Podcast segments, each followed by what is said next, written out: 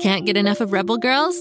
Well, luckily, the Rebel Girls app is now completely free. That's right. You can listen to the entire library of goodnight stories for Rebel Girls ad-free. Plus, check out the app's cool features like activities, trivia, custom playlists, and more. All parent-trusted and kids-safe. Find out more at rebelgirls.com/audio and download the Rebel Girls app today. Thanks for listening.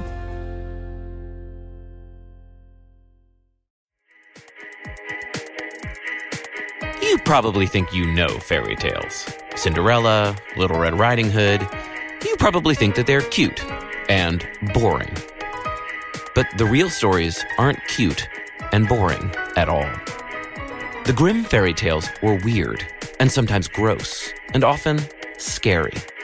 And in the podcast Grim, Grimmer, Grimmest, you can listen along with a group of other kids as I tell them those tales. The episodes are sometimes grim, sometimes grimmer, and sometimes grimmest.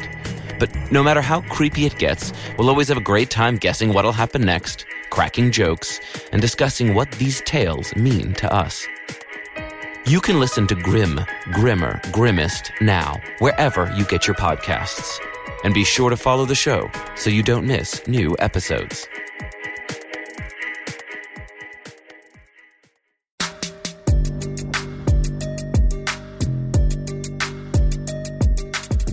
Hello again, R.L. Stine Story Club members. I'm Ivy, your ghostly host and keeper of those strange and spooky tales from the hidden vault of R.L. Stine. Today is another chilling tale. This haunted place I visited in Florida, Story Club members, is called St. Augustine's Lighthouse. St. Augustine, Florida is considered the oldest city in the United States. Founded in 1565 by Spanish Admiral Pedro Menendez de Aviles, Florida's first governor, the city has a long history, and it's had enough centuries to grow an impressive population of ghosts. St. Augustine is considered to be the most haunted city in the Sunshine State, and, of course, that's exactly the reason I decided to visit it with my trusty traveling companions Willow Yates and Autumn Nash.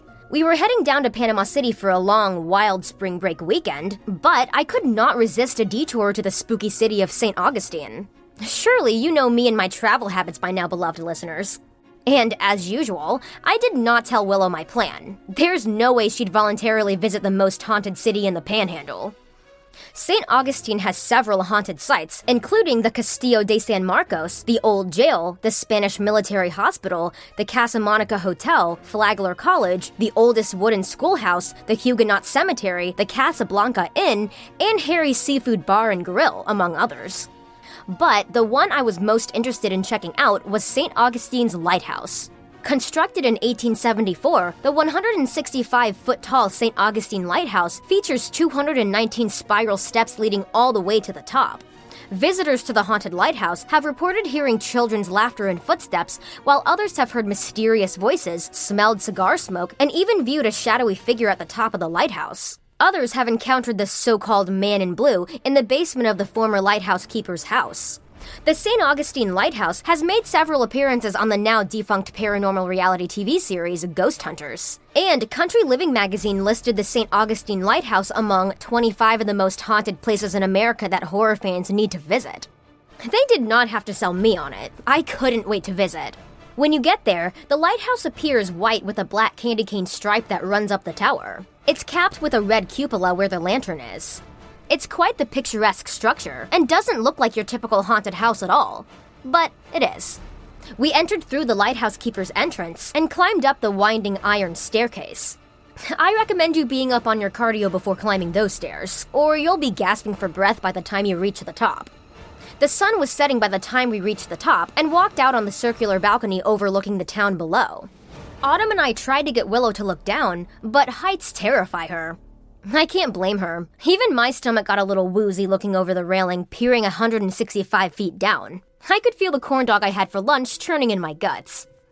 Being the psychic medium she is, Autumn closed her eyes and reached out with her extrasensory vibrations to see if she could feel anything. Any spirits that might be lingering, that is. There's definitely no shortage of possible ghosts in the area. One of the lighthouse's first keepers was Peter Rasmussen. Known for his watchful eye of maintaining the lighthouse, Peter had a love of cigars. He's one of the first ghosts people had reported coming in contact with. Over the years, staff members and guests have reported the smell of Peter's cigar. Another ghostly possibility is Joseph Andreu, who's said to linger at the top of the tower. His presence at the lighthouse might be explained by the fact that he fell to his death while painting the outside of the tower. His spirit may never have left, and is often reported seen peering out from the top of the tower as the Man in Blue. However, the most well-known ghosts of the lighthouse are two young sisters who died on the property. Hezekiah Pitti was hired to renovate the tower in the late 1800s. His daughters, Eliza and Mary, were playing inside a cart that was being used to carry materials back and forth to the lighthouse. When the cart broke loose, they weren't able to jump out in time, and the cart slid rapidly into the bay, plummeting both girls into a watery grave. As I mentioned before, children's laughter is often heard. Could it be Eliza and Mary playing in the afterlife? It was getting late, so we decided to go.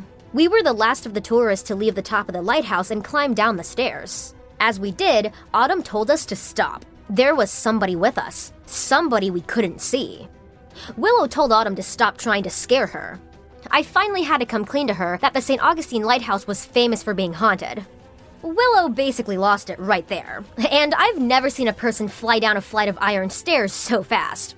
Sorry, Willow. As we climbed down the stairs and walked out of the lighthouse keeper's house, somebody was waving to us from the top of the tower. It looked like a man in blue, but it was too hard to tell. He was so far away. I tried to zoom in with my camera and snap a picture, but as I did, he vanished.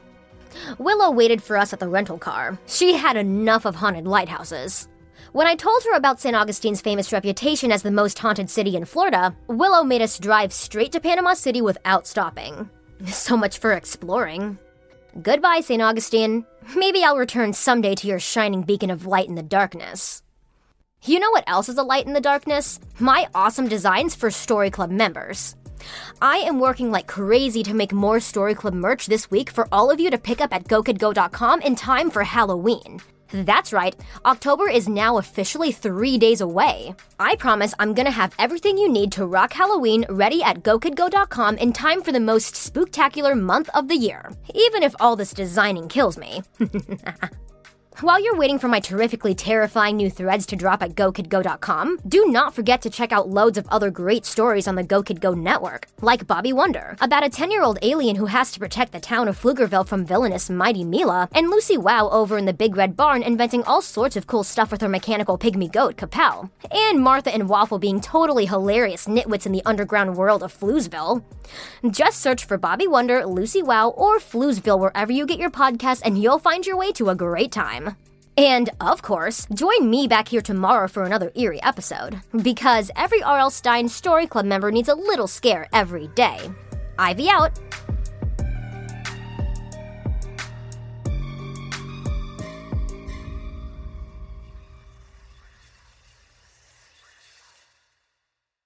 Go, kid, go!